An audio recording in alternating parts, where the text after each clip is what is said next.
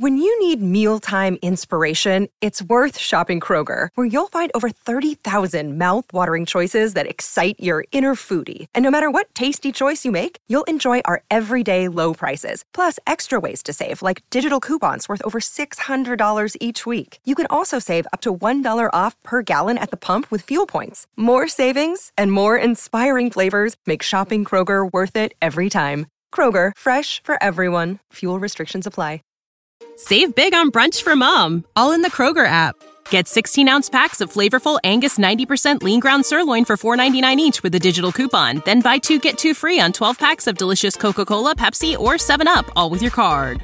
Shop these deals at your local Kroger today or tap the screen now to download the Kroger app to save big today.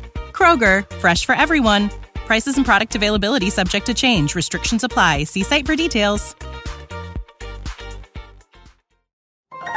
This is a podcast from Minute Media. Hashtag no music, no intro, guys.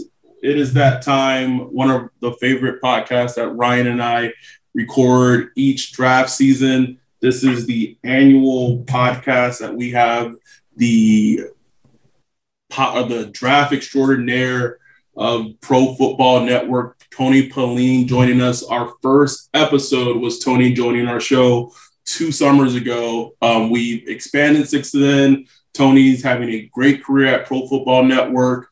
Uh, thank you so much for, for joining us and just spending some time with us as, as the draft is rapidly approaching.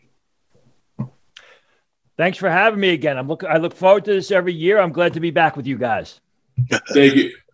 We we saw you at the Senior Bowl. This past Senior Bowl was the first Senior Bowl Ryan and I attended, and I, we saw you just move, moving and, and running. I said, there, "There's Tony. He's he's working." We didn't even want to approach you. You so so in the zone.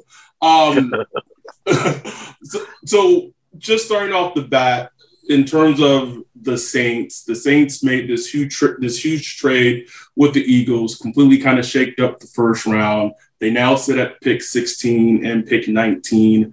Um, when the trade first happened, I tweeted out just the sense that I got was they were going to try to secure their quarterback of the future and potential wide receiver with those picks.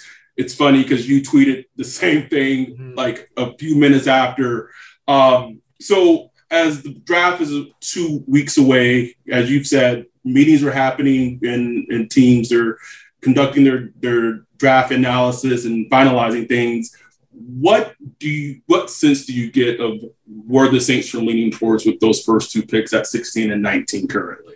Well, I, I think they want two of three positions with those uh, picks: quarterback, receiver, offensive tackle. Now, the way the board breaks, I you know I, I think any offensive tackle there is going to be a risk. I think your top four offensive tackles, Ekwonu, uh, Evan Neal, Charles Cross, Trevor Penning, will be off the board. I think Tyler Smith is, uh, although I like him, I think that's a little bit early for him. I do think they'll be able to get a quarterback, whether that quarterback is Kenny Pickett, whether that quarterback is Malik Willis, whether that quarterback is Matt Corral, one of those three guys there. I do think that they will be able to get a good receiver, whether it's a speedster like Chris Olave, if they rate him that high. Did they take a chance on a Jameson Williams of uh, Alabama if he's there? Uh, I don't think Drake London will be would be there. I think, and I think they want more of a speed guy anyway. And Tony, I see that you have um on your big board you have Kenny Pickett as your third quarterback. Um, so do you see him kind of being a quarterback that's in that range where the Saints are picking, or uh, do you see NFL teams kind of overdrafting him, like you know, quarter like they tend to do for quarterbacks? It's an excellent question, which I don't have the answer to. I, I, mean, if it was up to me, I'm not taking Kenny Pickett in the top half of round one. But, you know, Carolina is in desperate need of a quarterback. Mm-hmm. And Carolina's a situation where the coach has to win this year. And I think what's going on in Carolina is, uh, you know, the, the, and as, as, as I've reported this, the head coach and the general manager, Scott Fitterer, the general manager, head coach, Matt Rhule, you don't seem to see eye to eye. So I could see a mm. situation where Rhule desperately needs a quarterback, you know, to at least to attempt to save his job, pushes for a Kenny Pickett, and then Fitterer says, "Nah, you know, we got to build for the future. We're going to take one of the offensive tackles."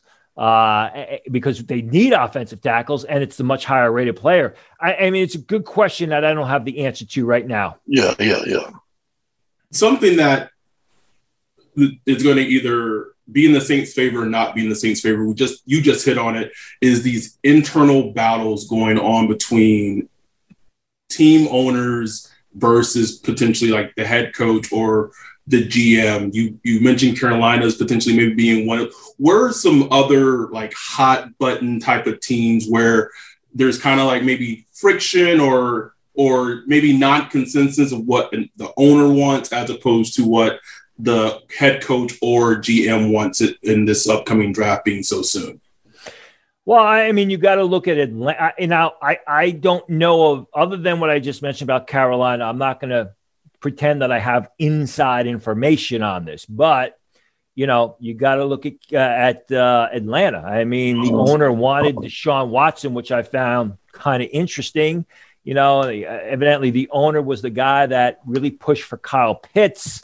You know, do they take a quarterback of the future? Do they fill a need, a desperate need at uh, at uh, receiver? I, I mean, um, Green Bay, uh, another one. I mean, Green Bay's needed receiver for years, and they've bypassed a lot of good receivers. Uh, you know, uh, what what do they do? Uh, I, you know, I, I think that with the Eagles, it's basically Howie Roseman's show to uh, run, uh, and you're not going to really have too much uh, dissension or, or uh, questions there. Um, but I, I, think it, really at the top, you're probably looking at Atlanta. Hmm, that's interesting. Um, one one of the things we've been trying to figure out is, you know, with the Saints is, you know, who's running the show now with Sean Payton's departure. You know, he was a big, was a big voice in the draft room as far as deciding where they go, especially in the early rounds. Um, do you get on the road how you do? Do you get a sense of that uh, on the road, or is that something that you just have no idea because that's something that you know is happening within the um, within the organization. Yeah, I, I, mean, I, I, don't get really a sense of it on the road. I get people who will tell me it, and then I will I will check it out. I, case in point being uh, the New York Jets a couple of years ago when I had reported that there was a massive rift in the front office between Mike Maccagnan and head coach mm. Adam Gase, and I was kind of and I was kind of laughed at. But that was a story that I basically developed over a six week process.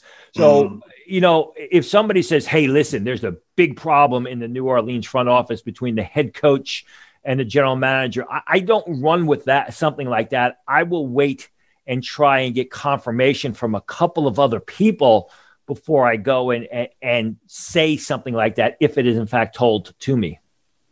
Gotcha. Um, so you you highlighted the the three positions potentially the Saints want to get at 16 and 19 there are there is that potential that someone or two players or a couple of players may completely slip in the draft that they may have an opportunity to take that potentially they didn't think they'd had a chance at. The two players that keep kind of popping up the most right now is potentially Kyle Hamilton, the safety at Notre Dame, and Derek Stingley, the cornerback from LSU. Um, I, have listened to you talk about Kyle Hamilton in terms of where he was slotted to go maybe a couple of months ago in mock drafts and kind of, you know, his workout and where he's getting slotted now. Uh, Derek Stingley's stock, even though he just worked out, had a ran a good 40 time last week. Where is there is their range right now in terms of potentially where they could go in this draft?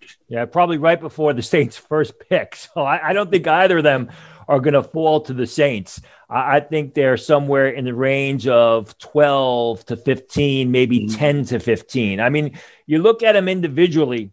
Kyle Hamilton is a guy that I was never very high on as far as an NFL prospect. He's a good, he was a terrific safety at Notre Dame. I just never thought he projected all that well to the next level. As far as being an early pick, Kyle Hamilton has never been in my top 10 because you know, he's a long, loping guy. Uh, he's not very quick. I, I've said time and time again, I think he's going to eventually develop into an outside linebacker in the NFL. When you look at the length, you look at the fact that he's 220 pounds now. You look at the fact that, you know, he's not running good 40 times.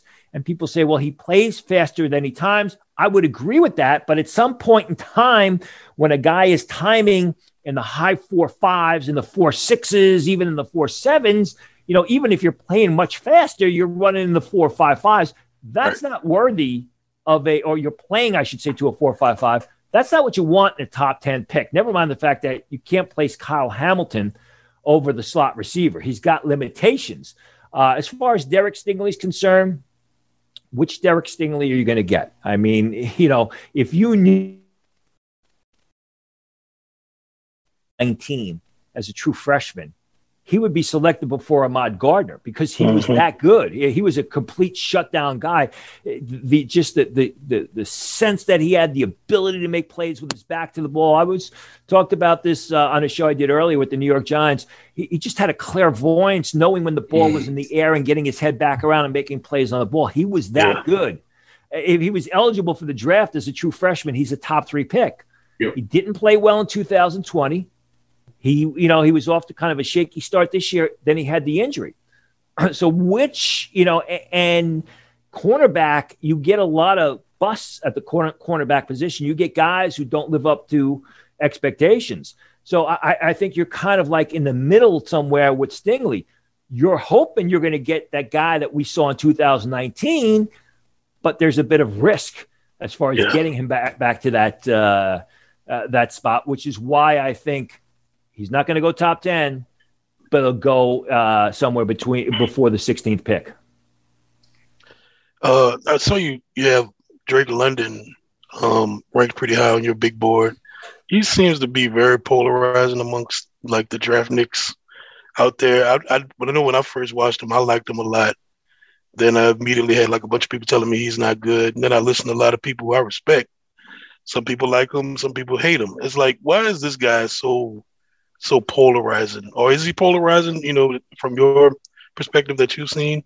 I think he's only going to fit a couple of systems. As far as you know, polarizing, he is a good receiver. There's yeah. no doubt about it. He catches the ball exceptionally well.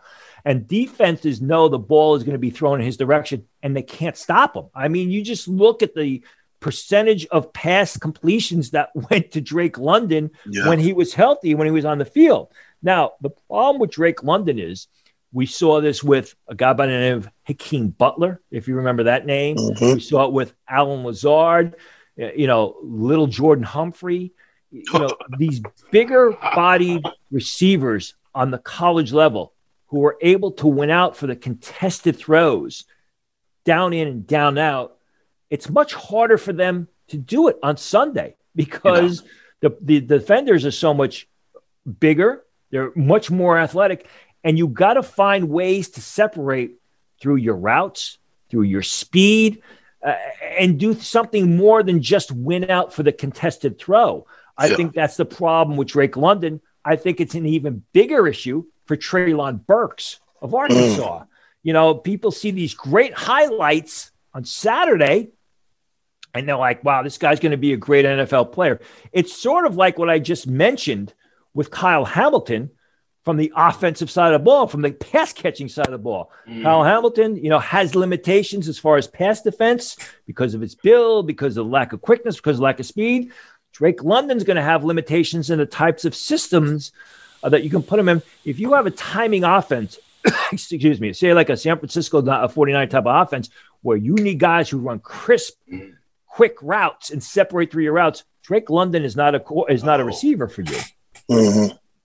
It, it's funny because when I watched him, the first thing I said is like, I if you were to maybe he's the ultimate big slot. If you like a big slot receiver that can just have match mismatches against linebackers and uses that size and against against them, I think he can profile well. Um, I had a lot like it, Ryan said it perfectly. He's very polarizing. Some people have maybe compared him a little to Courtland Sutton as a prospect coming out. Um, and it, it, his pro day on the 15th on Friday is going to be so huge for him. Um, and at USC, going to sticking with the wide receiver, uh, I, I, think right. I can speak for Ryan that both our favorite wide receiver in this draft is Jameson Williams. Obviously, if he doesn't he doesn't tear his ACL in the national championship, he's potentially the, the first wide receiver taken in this draft. But with the injury, we're kind of just hoping that he potentially falls to the Saints at 16 or potentially at 19. Where, I guess, how high could he potentially go, or where is he more slated to go in terms of maybe what you're hearing, in terms of even with the injury of Jameson Williams? You know, I, I I think he could go 10 to the New York Jets, who are in desperate need of a receiver. But the only problem with that is Jets uh, general manager Joe, Douglas, and to a lesser extent, head coach Robert Saleh, really got to win. If they don't have to win, they have to be very, very competitive this season. I mean, they really got to put a competitive team on the field that's going to win seven or eight games and be in every game. Because if they don't, Douglas could be looking for another job. So the so the question is, do you want a guy like Jameson Williams, who is a supreme talent, but he's not going to be able to help you until November? So I, I mean that that is that is the question. Um, I really, I, I mean, except for maybe Green Bay, who, you know, has the ability to let him mend and uh, mend himself. Uh, I don't think he's going to go in in the top twelve to uh, thirteen picks. I could see maybe a, a team trading up with the Minnesota Vikings who wants to get uh, Jameson Williams, but it better be a situation where either one you're in a rebuild and you you got a new coach, say like the Saints, and you've got time, so you're not going to need him uh, to produce in 2021, or you've got enough pieces there that you can let him rest, you can let him rehab, and then you can put him on the field, you know, for the final stretch through December and your playoff push. Right. Um, a, a lot of people believe that the Steelers are targeting a quarterback in this draft, particularly in the first round. A lot of people think it's Malik Willis. Um, I kind of have a feeling about that too. Just watching Mike Tomlin at the Senior Bowl, it just seemed like him and Kevin Colbert were. But maybe I'm reading too much into it. Um, do you see this? Is that something you see happening? Is do you think the Steelers really are targeting a quarterback this year, like willing to trade up depending where they pick? Well, you're asking two questions there. Do I think they're targeting a quarterback? Absolutely. In fact, if you read me really before the combine, I said that the Steelers' game plan or what they were hopeful for was to sign a veteran in free agency like Mitch Trubisky, mm-hmm. which they did, and then draft one. Uh, and they do like Malik Willis. So, yes, I, I absolutely think they are uh, going to target a, uh, a quarterback. Would they be willing to trade up to uh, get a guy like Malik Willis? I guess it depends on how much they like Malik Willis, and they like him a lot, and how much the trade up is going to cost them. We we spend a lot of time talking about the first round picks, obviously, yeah. as, as, we as we know the draft, but that's only kind of half of it. I think a perfect example is the Saints draft last year. The more product, the most production they got were from round two when they drafted Pete Werner, round three when they drafted Paulson Adebo, had great rookie seasons, and their first round pick, Peyton Turner, had a kind of underwhelming season, and then he got hurt. Who are some players in potentially round two? The Saints are picking at 49 that either they could be targeting, or are there any, or I guess this backup question to that, is there any day two offensive tackles that you think can become a starter if they don't get an offensive tackle in round one? Yeah, and I, I agree with you. I, I mean, you know, I, I do these uh, interviews all, all, over the country. Everybody's talking about first round, first round, first round. Well, you know what? The, the draft is seven re- uh, seven rounds for a reason, and you yeah. can get good players later on in the draft, and you can get good players at uh, offensive tackle. I believe in this year's draft. I think it's a very deep offensive tackle uh, class. I mean, as far as round two, uh, when you're looking at the 49th pick. Bernard Raimann of Central Michigan will probably be probably be, be off the board. Nicholas Petit Frere gets a variety of opinions throughout the league. I actually have him as a early second round pick. He could fall to the middle part of round two. There, there are a variety of opinions on Rasheed Walker. Some people think he's not a day two pick. I, Rasheed Walker of Penn State, I absolutely love the guy. I think he's got great upside. I absolutely think he's one of the best pass protectors in this year's draft. Um, I could see him going in the middle of round two. I mean, even round three, uh, or you know, later on, uh, Kellen Diesch of Arizona State, big, tall, athletic guy, just needs a little bit of coaching, just needs a little bit of development. You know, you can get him later on, and he could be a real good tackle for you. So there will be good tackles, you know, throughout really the first four, even five rounds they may not be day one starters, but they're guys that you can develop to be starters a year or two down the road. Well, the Saints need it. The Saints need offensive tackle. They need running back. They need wide receiver. They need quarterback. um, one of the um, one of the tight ends we've been looking at tight ends, and one of the tight ends you recently talked about was uh, Armani Rogers, who's converting from quarterback. Uh, he's quarterback at UNLV. Um, what are you hearing about that as far as his transition to the tight end role? Like, do people kind of view him as being like a athletic move tight end or something like that? Yeah, well, I mean, he was he was court, he was starting quarterback at UNLV. He transferred to uh, Ohio University, mm-hmm. uh, followed as offensive coordinator, and then he was basically a backup, sort of a situational type quarterback that they brought in on certain downs. He's a big athletic guy who caught the ball reasonably well during three the three days of Shrine Game practices. Uh, before I was at the uh, Senior Bowl, literally the three days before I was at the Senior Bowl, I was at Shrine Game practice. I left Shrine Game practice on a Monday, flew to the uh, Senior Bowl, flew to Mobile, Alabama. Monday afternoon, and I was uh, started Senior Bowl practice on Tuesday. Armani Rogers looked solid catching the ball uh, during Shrine Game practice, Shrine Bowl practice, and then had a terrific uh, pro day workout. Uh, he hmm. actually worked out at UCLA with Greg, uh, where Greg Dulcich is. Hmm. Um, you know, he's the type of guy that if he gets drafted, it's going to be late. Uh, if he, uh, if not, there's going to be a big market for him as a priority free agent. Mm-hmm. He he's the type of player that you may not want to put him on your practice squad because you could lose him. You may just keep him on the active roster to develop him. I think he's I think he's more than a move tight end. I think he's got the body frame and the body type to develop into a blocker. It's just that he really hasn't done it. So you may yeah. want to use him as a move tight end as, as you know as you develop his uh, pass catching game and develop his uh, his blocking game as well. Yeah, Ty, Ryan and I studied tight ends a lot at the Senior Bowl. Um, I I watched Greg Dulcich and just immediately kind of was like, wow, like I didn't watch a lot of tight ends this past um, college football season. He kind of grabbed my eye. I know you talked about this tight end class on the the last episode. I think you did with um, with Trey Wingo, kind of just mellowing out just in terms of the hype about it. Um, unfortunately, a position that the Saint, one of the worst drafts the Saints had recently was that 2020 draft, was the Cesar Ruiz draft, the Zack Baun draft, and also the Adam Trautman draft.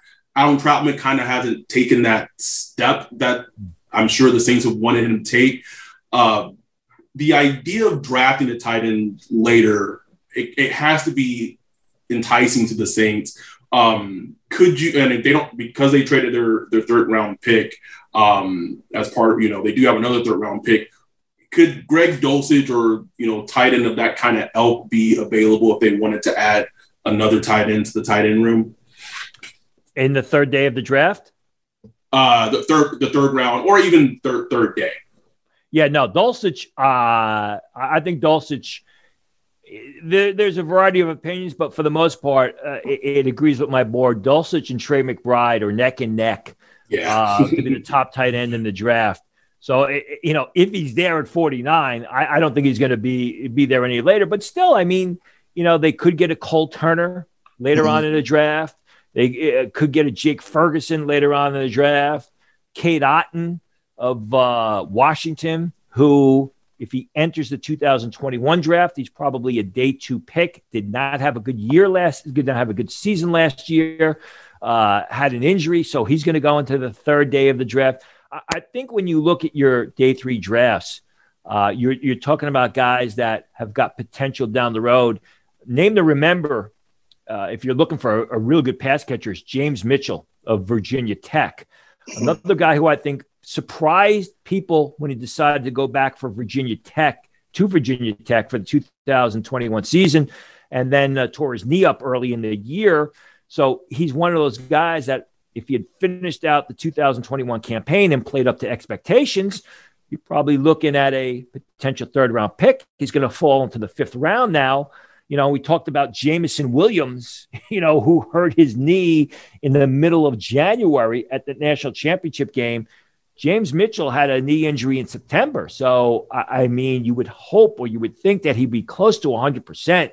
And you could get really day two value in James Mitchell, fifth, sixth round of this year's draft. Wow. Wow, that's interesting.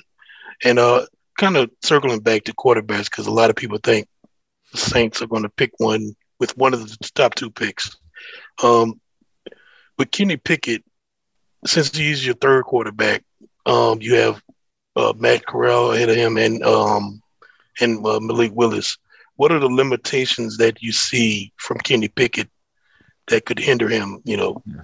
in a, in his NFL future in the transition. well, he's my third quarterback, but to some teams, he's the number one quarterback. So right. it'll be interesting to see what happens on draft day. Um, the hand size would usually be an issue. Now, I mean, the Saints play eight games indoors. They mm-hmm. play, you know, in the NFC South, which is primarily, you know, good weather. So hand size, which was what eight and a quarter at the combine, or yeah. I think eight and a half during his pro day. Uh, and, and, you know, you guys were at the Senior Bowl, and when I Wednesday of the Senior Bowl, I was there and raining was... hard. I mean, that ball was coming out funny. You could tell he was struggling gripping that football. Yep. Uh, so the hand size is going to be an issue for some teams. I understand it. I also don't think he's a great vertical passer. Uh, I mean, he, he's he's a solid vertical passer. He's not a great vertical passer. You know, I, I think he's more of a real good timing uh, underneath quarterback. I, I will say this: whether it's the Joe Burrow types, I, I really like drafting quarterbacks off a big year. I, I, I, mm. think when you get a quarterback that's playing his best football in college, you, you know, the, the hot guy, if you will, uh, I, I think that reaps a lot of dividends at the next level, as opposed to, say, taking a guy who's coming off a somewhat disappointing year, whether it be Sam Howell or Carson Strong. Mm-hmm. So I, I, do believe that there's value in the fact that Pickett had a sensational year a la Joe Burrow. His game is headed in the right direction you know, everything points north. It's just that you have to, you know, you got to be able to tailor your offense around what he can and cannot do. Yeah. I think that's perfectly said. Ryan and I have talked about Kenny Pickett a lot. Um, he's probably the most player I've watched in a long time. I've watched probably like eight of eight games of his. Um, and him fitting in the Saints offense, being that they kept the same offense coordinator, you could kind of see it you know, no pun intended, like a hand in glove of just the timing, the, the the the throwing, the intermediate routes. I think his strengths are he's really really good throwing the intermediate routes, which the Saints offense asks a lot of, and that's something that Jameis Winston struggles mightily with is just intermediate passes. Um, I have two more for you. We can get you going. Um, this explosion of these wide receivers getting paid, like just explosion in terms of the amount of money. I think it really is kind of getting NFL team owners and general managers a little worried about, oh snap, like what are we going to do? Um, do you see that potentially playing a factor into teams' draft strategy? For example, a team thinking, especially if, if draft classes continue to be deepish in the wide receiver area, we'll just draft our guy, get them for five years, four years, or five years if it's the first round, um, and try to extract as much production we can from them at a very low cost because the rate of the top echelon right receiver is just ballooning um, within the next couple of years. And it will. It's just the natural progression of things, as far as I'm concerned. You know what? You're paying the quarterbacks all this kind of crazy money. Well, you know, the next thing in line is the player that the quarterbacks are throwing the ball to, the receiver. So, uh, and as these receivers eventually pan out, uh, we've seen two tremendous receiver drafts. I mean, those guys are going to get paid. To answer your question, you know, I, I think that you have to look at the value of it. You know, if you have a guy like a Davante Adams or Tyreek Hill, you know, uh, you're not going to give them away and say, "Listen, we're just going to draft a guy and develop him." I also think you've got to look at the, you know, the the the system. There are some teams that do a great job. The Pittsburgh Steelers, uh, you know, for a while there, the New Orleans Saints, uh, the Kansas City Chiefs that uh, just know how to develop receivers. Whereas, say, the New England Patriots, despite all the success that they've had, they've never been good at developing receivers. What they're good at is grabbing guys off the scrap heap and, and basically getting up to the level of expectations. So I, I, don't think you can broad brush it. I have to. I think you have to look at the available receiver talent, what it's going to cost you compared to what you may be able to get in the draft. And more importantly, although teams and coaches will never admit this, are, are is your organization good at developing receivers? Yeah. Yeah. You can go ahead with your last one, Adam. So the last one that I had is every Saints nightmare um, potentially is what kind of happened in 2017. You know, their guys falling, Patrick Mahomes, Kansas City trades up a pick for them, takes Patrick Mahomes. The rest is history. In terms of teams wanting, I know you mentioned the Vikings and them liking Trent McDuffie and potentially wanting to trade down last week. Um, who are just so for Saints fans, if we know, if we just see that, you know, a team jump up, who are some teams that potentially want to move down, or maybe teams that want to move up um, in terms of this upcoming upcoming draft? Yeah, well, may affect I, the Saints. Yeah, I, am glad that you brought that up. Uh, what I said last week was that look for the uh, the Vikings like Trent McDuffie almost as much as they like Derek Stingley, and they would uh, be apt to trading down. Uh, and I received confirmation of that yesterday, believe it or not, or this weekend, I should say. I got further confirmation after uh, I did that. I said that on the show with uh, Trey Wingo. So Minnesota, maybe Washington. I could see them wanting to trade down. I can mm. absolutely see the Los Angeles Chargers moving up for a uh, an offensive right tackle, uh, a guy like Trevor Penning if they feel he's not going to make it to 17, maybe one of the receivers. We talked about Pittsburgh, you know, may potentially trading up uh, to get a quarterback. Uh, you know, Dallas sometimes is active, although I don't think they're going to uh, make a big move. Uh, I, I think right now, as far as teams who may be looking to trade up either the Chargers or the Steelers, teams that want to trade down. Absolutely the Vikings, maybe the, uh, Washington Commanders. It's going to take me a while to get used to saying that. it's going to take all of us. Um, this this came out this morning. I just wanted your thoughts on it. Jordan Schultz kind of reported that the Saints like Malik Willis, they like Kenny Pickett, and they may be willing to trade 16 and 19 to go up and get them do you see that as a possibility whatsoever? Uh, I doubt it. I, I mean, that's a lot to move up to get quarterbacks that aren't named Justin Fields, Trevor Lawrence, or yeah. you know, uh, the, you know, and I don't know that they're really going to have to do that. I don't know that there's going to be a big market of teams that want to trade up uh, to get uh, one of those quarterbacks then again, I could be dead wrong because, you know, as you mentioned earlier, quarterbacks are always overdrafted. I mean, they're always uh, uh, taken much higher than they should be, and you know, teams don't, you know, don't seem to remember the past, and they're they're they're doomed to repeat it. well, well said, Tony. Um, again, we can't thank you enough for coming on, making time in your schedule. Uh, it's for sure one of our favorite episodes that we record every every draft season. Um, I'll be listening to you tomorrow with, with Trey Wingo, Draft Insiders, Pro Football Network. Follow Tony on Twitter at Tony Pauline. Um, there's no one more in tune with the draft than Tony. And as, as always, it was a pleasure. Thank you so much for, for joining us. Hey, thanks for having me again. Good luck to you guys with your show. Good luck to the Saints, and I look forward to doing this again next year. Thank you, Tony. You have a great one. And that we're out.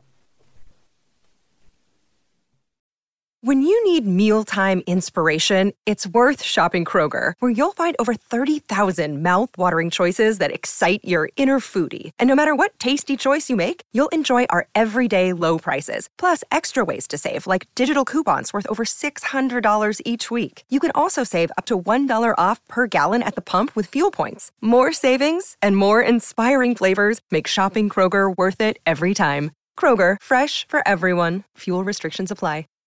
Save big on brunch for mom, all in the Kroger app.